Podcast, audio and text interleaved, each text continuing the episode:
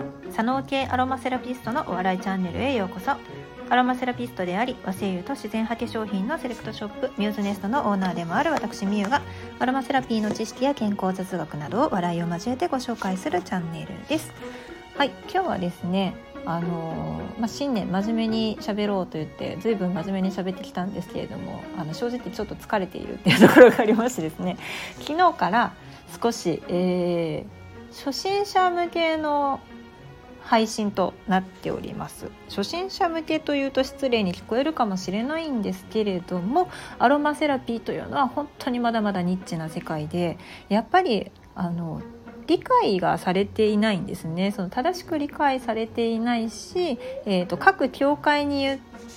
まあ各教会によって言ってることも違うじゃんってなっちゃうんですよね。はい、ジャンコとか使ってますけど私大阪人なんでちょっと関西弁も交えながらちょっと簡単にですねあの、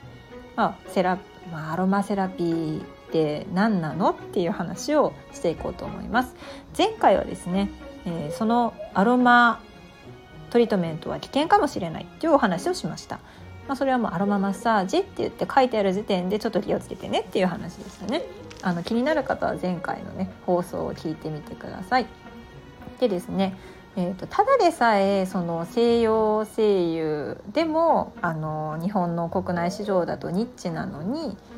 まあ、私が扱っているのは日本産の天然精油ででしかもそれはアロマセラピストにも知られていないという もうニッチ中のニッチやんっていう感じなんですよね。うん、であの、まあ、アロマセラピーって一体どういうものなのかってすごくざっくり言いますよ。ざっくり。ざっくり言うと、まあ、アロマセラピーっていうのは日本語に言い換えれば方向療法です。漢字で4文字、まあ、方向香りで療法、まあ、治療する方法とは書くんですけれども、治療行為ではありません。なのでお医者さんとは違います。えー、植物はですね、まあ、自分自身を守るためだったりとかあとはまあ自分自身の、えーと、種をですねまくために虫を呼んだりとかそういった、まあ、あの動けない中で自分たちの、まあ、目的を果たすために芳香成分を作り出しているんですよね。でその植物から、まあ、いろんな方法があってえーとまあ、ちょっと凝縮された香りの成分が取れるんですけれどもその成分が精油、まあ、いわゆるアロマオイルとかエッセンシャルオイルと言われているものです。であのこれね精油っていうのは有機化合物の塊なんですよ。有機化合物って分かりますか？あのそれだけ聞いたら何のことかなっていう感じだしそれを、えーと、解説しても何のこっちゃってなるので すいませんあの有機化合物に関しては多分ご自身であの聞いていただいた何て言うんですかねアレクサに聞いていただいたりとかググった方がいいと思います。で、えーと、アロマセラピーではこの精油を使っていくんですけれどもその芳香成分にはですね、まあ、いろんな作用があるんですね。えーと生き物にですね使った場合に抗菌作用とかあとは鎮痛作用とか鎮静作用とかまあいろんな働きをするようになっているんですね。であのここで注意が必要なのはそういったあのいろんな化学成分の塊なわけですつまりその体の中に入るとそういった働きをする成分が含まれているということですね。でこの化学成分が含まれているものであの体の中に入るとそういった作用を起こしていくものなのでそれをですねあの例えば偽物のアロマオイルというのを使っている人はかなりちょっと危険な状態にあります。例えばその全然あの思っていた種類とは全然違うものが入っているとかあとはその、えー、精油が、えーと、合成香料実は合成香料でなんとなくそれっぽい香りになっている場合なんかは要注意ですね。でアロマセラピーで使われている、えー、精油というのはちゃんと定義が決まっていまして国内の最大機関である、まあ、AEAJ が決めている定義では、えー、精油かっこエッセンシャルオイルとは植物の花葉果皮果実芯材根種子樹皮樹脂などから抽出した天然の素材で有効成分を高濃度に含有した揮発性の芳香物質です。各植物によって特有の香りと機能を持ちアロマセラピーの基本となるものですというふうに決められているんです。ねなので、えっと、巷で売っている AEAJ 認定オイルっていう、えー、マークがですねついてたりとか文言が書いてあるものは、まあ、ここの基準をクリアしていますよということですね。はい、ただその、えー、雑貨屋さんとかセレクトショップ何て言うんですかねちょっとおしゃれっぽいね、お店で売られているアロマオイルと書かれているものなんですけれどもそれは本当に、うん、合成香料かもしれないというわけで気をつけてください。昨日もですね私、えっと、100均に寄ったんですけれどもでそこでアロマコーナーみたいなのがあったんですね。もうそれは見るしかないじゃないですか。で見るとこう精油っぽいもののボトルの裏を見ました。すると、えー、ラベンダーまあすごく王道的なものですよね。アロマセラピーといえばラベンダーぐらい認知度が高いものです。でラベンダーの、えー、まあ、アロマオイルのパッケージの裏を見てみましたするとラベンダーのオイルっていうのは普通水蒸気蒸留法であの抽出されることが多いというかそれ以外は知らないぐらいなんですよ。ラベンダーのアロマオイルなのに後ろに書いてあったのが香料点有機溶剤って書いてあったんですよ。有機溶剤って何か分かりますか？これ本当にあのすごい話なんですけれどもその有機溶剤っていうのは言ったらその石油系のものを使ったりとかしてその香りをこう取り出すために使われるまあ触媒というか、うん、そういうものなんですけれどもラベンダーに使うことなんかないんですよね。例えば、えっと、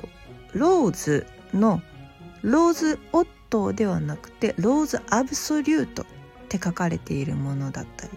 まあ、その声優の中でもアブソリュートって書かれているものは有機溶剤で抽出されているものです。これはその水蒸気蒸留法だと取れないものが取れるという方法なので使われることはあります。だから有機溶剤で書かれ、まあ、有機溶剤わざわざでも原料には書かない。内容物には何て言うんですかね。書かないというかその抽出方法として有機溶剤抽出法っていうのあるんですけど原料に有機溶剤っていう意味がちょっとよく分からなかったですね。うん、で有機溶剤抽出法の場合のローズと水蒸気蒸留法のローズこれ、えーと、何が違うと思いますか？これはですね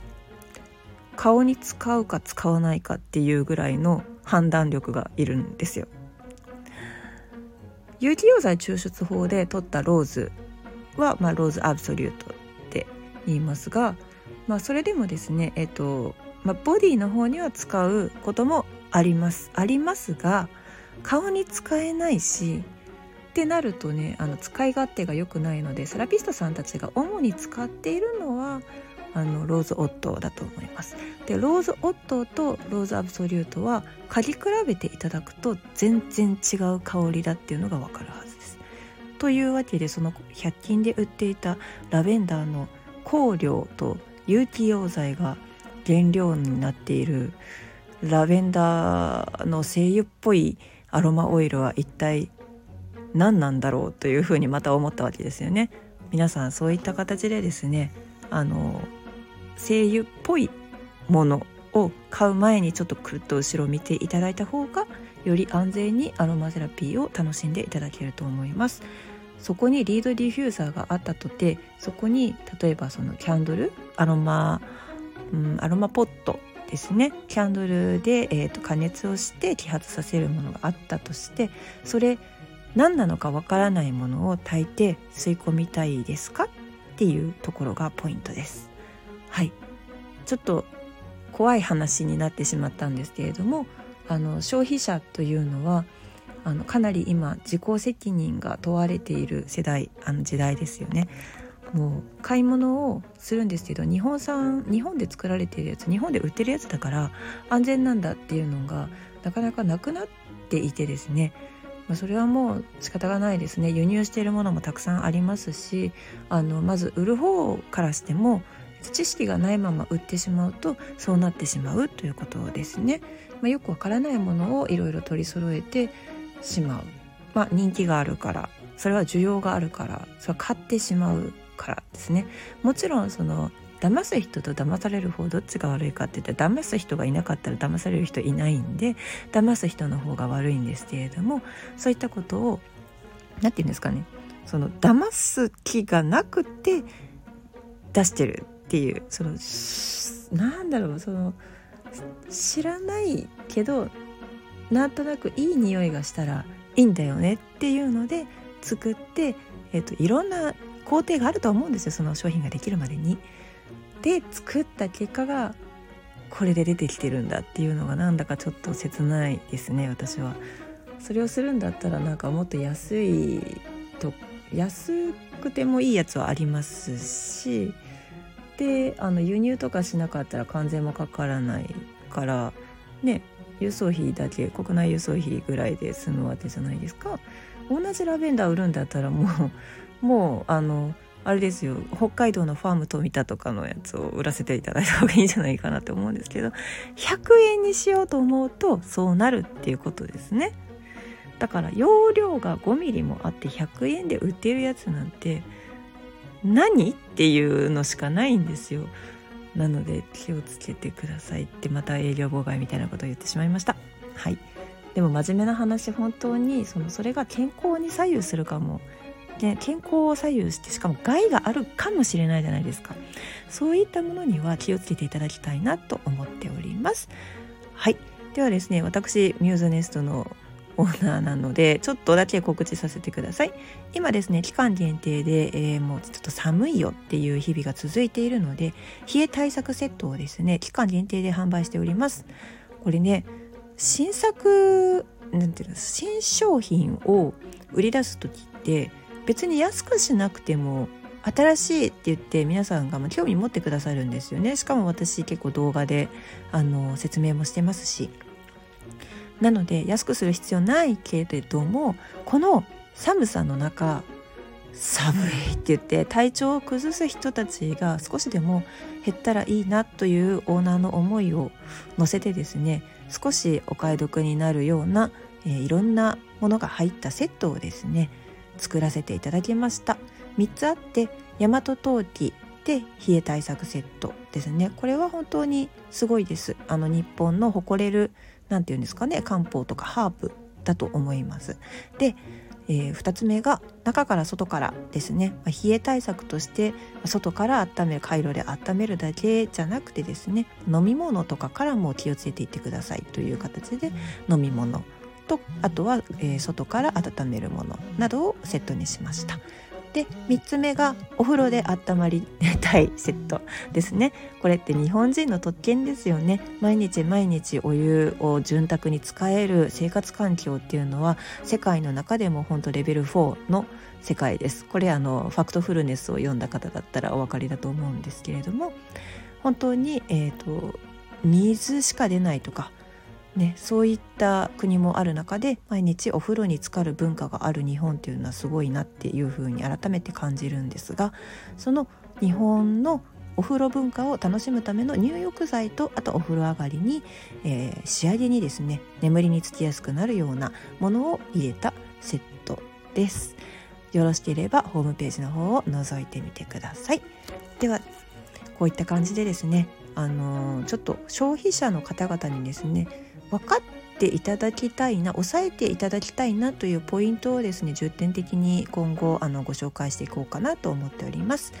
毎日毎日発信していこうとは思っているのでほぼほぼ毎日発信しますのでよろしくお願いします。ミューズネストのオーナーみゆでしたし